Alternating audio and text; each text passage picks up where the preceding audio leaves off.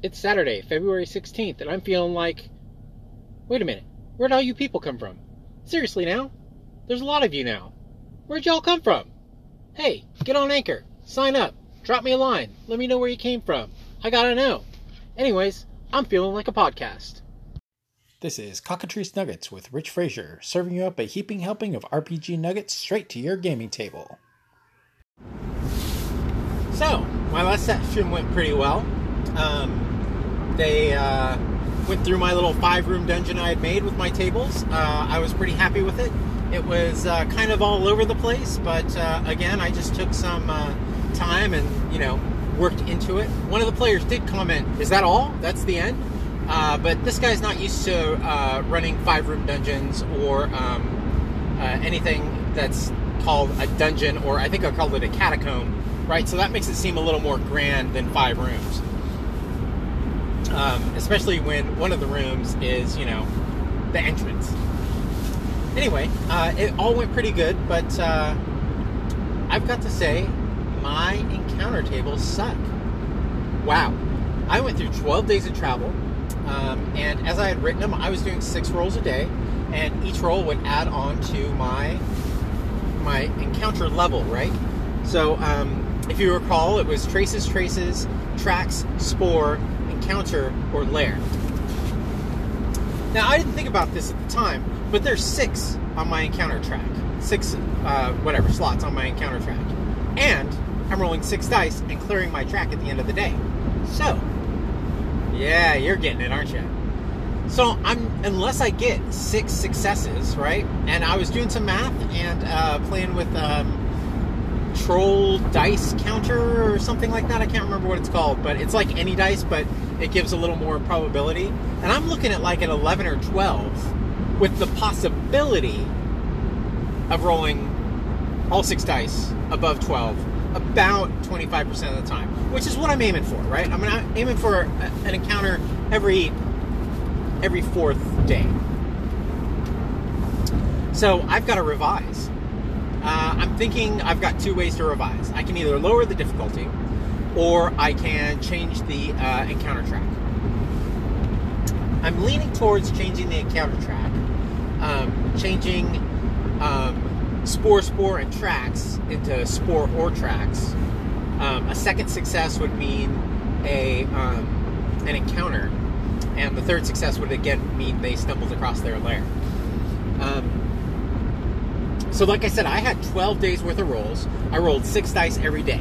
I think this was kind of it was a good way to test it, right? It's not it's not a thousand rolls. It's not um, exact science, but every day I rolled at least one success.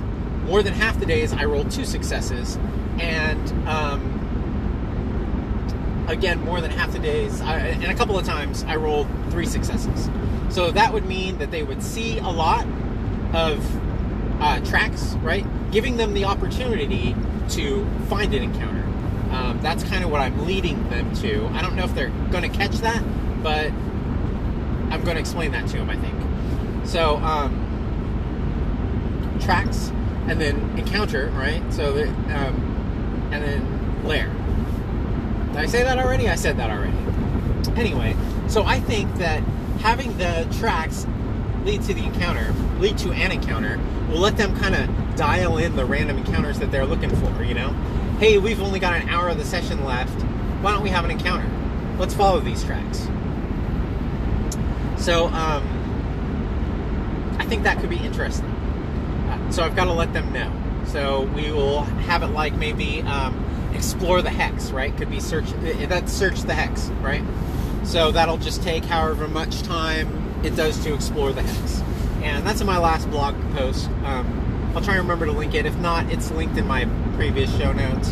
And um, I say my blog in the end blurb. So uh, just look up hex crawling on Slacker Nerds. Um,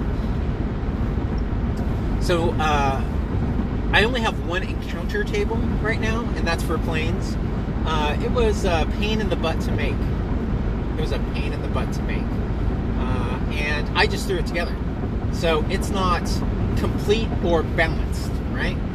I have, and what I mean by balanced is uh, the ratios aren't set up the way I want them. So I've got things that I want them to encounter less frequently, taking up only one spot on the on the D100 table, and more frequently I've got two or three. You know, um, it uh, and then the top I think ten, maybe twenty. It's, it might be top, top ten or twenty are um, non-combat encounters. Well, non-creature encounters. Let's say that. Um, I pulled them just out of Xanathar's Guide to Everything in the back. There is, um, like, I, I, looked up the plains table, and there are four tiers, and I just pulled the the, the non-combat, quote unquote, the non-creature, the non-monster encounters out and stacked them at the end of the table. And then I also left room at the end of my encounter table for um, a plot relevant uh, encounter.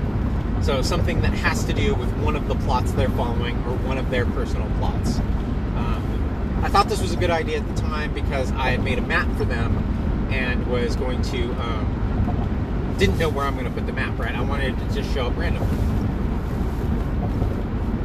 Uh, or sorry, didn't know where I wanted to put the cave. Right, it wasn't a map; it was a picture of a location, kind of. Uh, note when you see it, kind of thing. So. Um, I need to test that encounter chart out, but it's hard, right? Because there's like, I don't remember, there's like 30 creatures on there. Uh, and plus those 10 or 12 or 20 or whatever encounters. I think it's like 12. Um,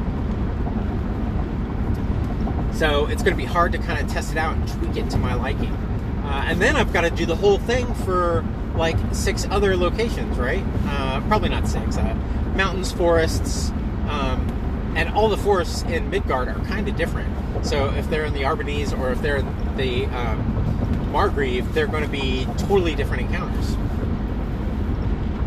So I've got to kind of tweak everything and uh, figure out exactly what I want to do with that. Um, and it it's something I don't feel like doing. Right, this is the part that I don't necessarily like doing. Uh, I can use I can, the tables in Xanathar's Guide to Everything work great. I use those. I kind of just roll the D4 and D100. I think the chart calls for, and uh, D4 was the tier, and D100 was whatever results it was on it. No, I think I used a D6 and weighted them different, so it was closer to the closer to the bottom, so they don't get like if I get a lucky streak of running fours, then they don't get uh, a bunch of dragons all over the place, right? Um,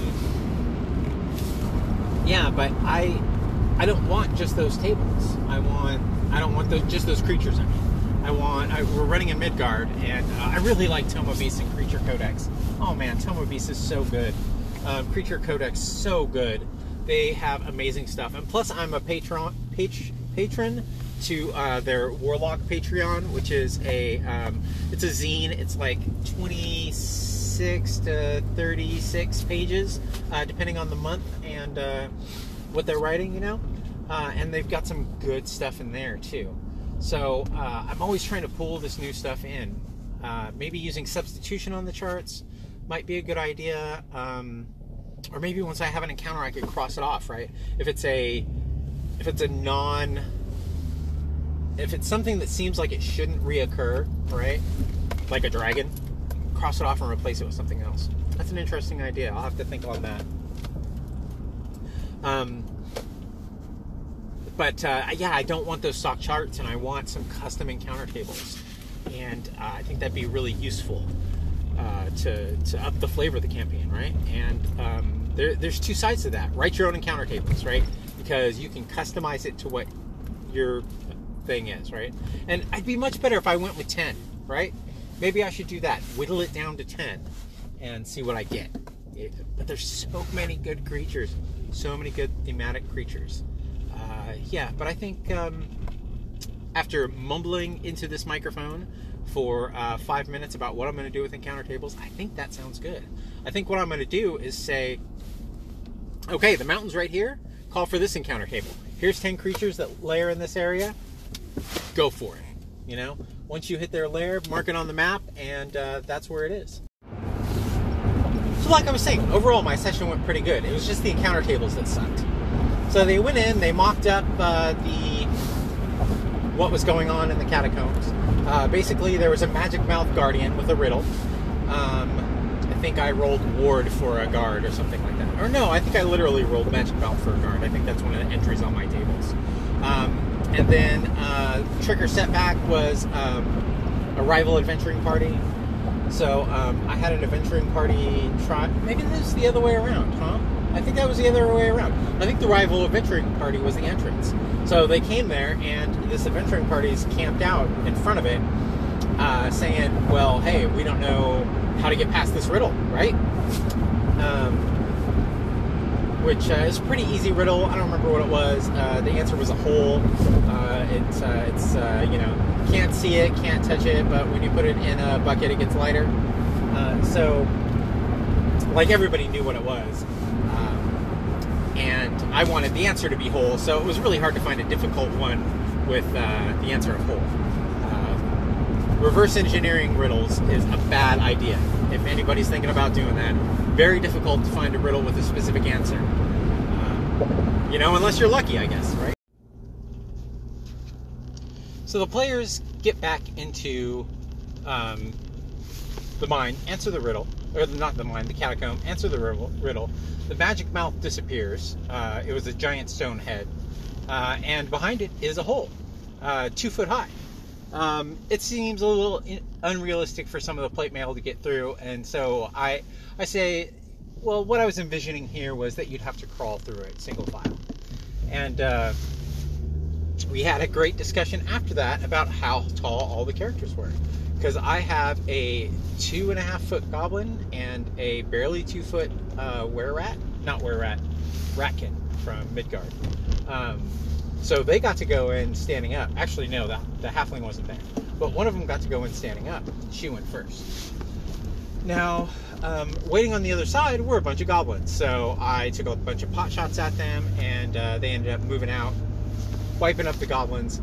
And they have this habit of taking one hostage.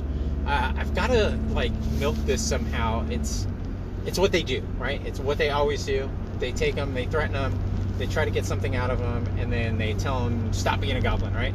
Uh, go be a farmer is what they've been telling all the rest of them.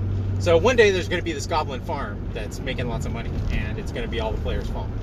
Uh, well, fault, that makes it sound bad. It's going to be, the, the, the, players are going to be the cause of it.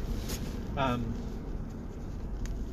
so they end up harassing this goblin to death not to death, but just harassing him about everything. And he's like, man, I don't know. Everybody's a bunch of dicks. We just fight. You know, we don't have any money. We just have a shit pit. And uh, so someone's like, oh, shit pit. I'm going in there. And dives in.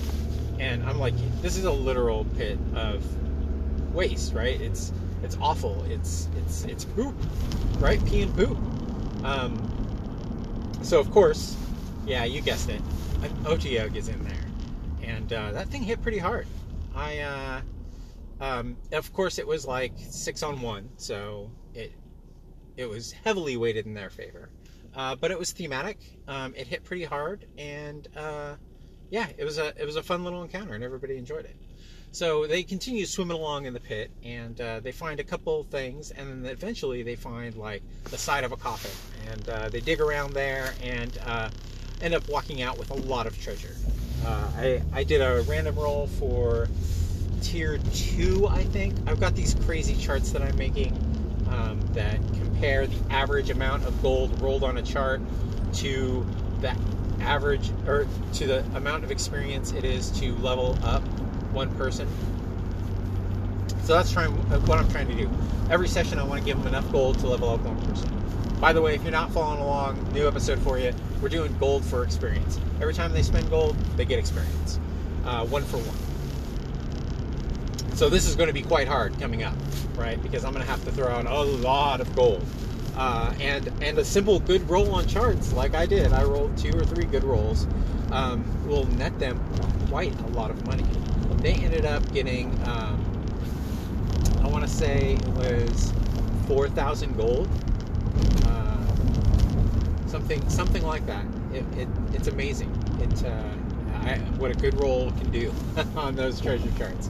Uh, but I like it, you know. Um, and I rolled on the magic item charts. I don't think I got anything though, um, good or anything at all. Um, I don't remember. I gave him a magic item. I don't remember what it was. Uh, trying to tailor something for the barbarian maybe next. Um, and I want to use uh, some of the magic items I've created in uh, for my zine. I want to throw them in and test them out. Um, but uh, so they went back to town. They got a lot of uh, information in town. Uh, information is really big in my campaign because it's player driven, so they need a lot of information so they can have stuff to go on.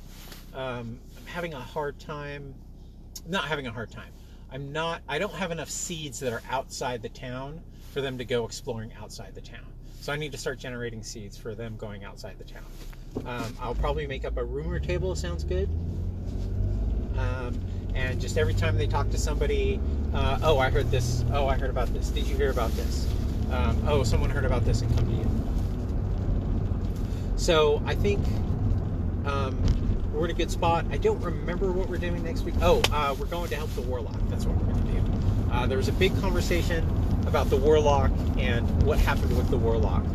Um, uh, he came to their bar and talked to them and asked for their help, but they didn't remember him asking for help. Uh, he told them what he needed to do and what was going on, and I think what he needed to do was glossed over by what was going on because it was it was kind of a it was a, a big reveal, I guess, right? That the, the, the people in the collegium could be um, doing bad things, and then they connected it with one of their adventures, and then um, somebody said, you know, oh hey, yeah, the, the Shadow Fey are bad guys, right? And uh, the warlock looks at him. Bellum is his name, or Balam, and uh, he said, uh, "Who's to say you weren't the bad guys?" So um, we got to go through that again, and I, I reintroduced all that information, um, which made me thirst even more to make everybody take notes. I, I, I, wish there was something I could do to make everybody take notes. Um, not a lot of people like it. Uh, some people don't need to. Uh, I think I think it'd be a good thing for everybody to go. Okay, what were our notes from last session? You know, kind of do a recap and say, oh, I didn't get that. You know, that's that's why I like redundancy, right? Uh, so what I'm thinking of doing again is working on my wiki, or um, I've got a bunch of these um, Obsidian Portal uh, which I don't like because it costs money. Scabard hat is pretty good, but it, uh, you have to unlock things. I think World Anvil is the best looking one. It's the certainly the one that I've done the most building on, and the one that I have built for this campaign. So I will probably end up going with that. Um, and uh, maybe I'll throw a link to it in my show notes as well. So that's what's going on on the session report. Hey, I just wanted to take a minute and recognize some of the podcasts that I'm listening to. Now, first of all, here's the top two uh, Jason Hobbs, Random Screed. Uh, he's an amazing person, and this is like his his just gushing thoughts into the verse. So it's great to listen to. Um, if you like the gaming part of it, Jason Hobbs does an amazing podcast, Hobbs and Friends. It's not on Anchor, but it's well worth the web search. Also on Anchor, Spike Pit. If you're not listening to him, I say this all the time, you're doing something wrong. Stop my podcast now, go download his, and uh, enjoy. Enjoy Spike Pit. Um, stuff that I'm listening to right now Gothridge Manor, Follow Me and Die, Frank T's Liner Notes, uh, Tavern Chat, Radio Grognard, The Amazing Frothcast. I'm loving this guy.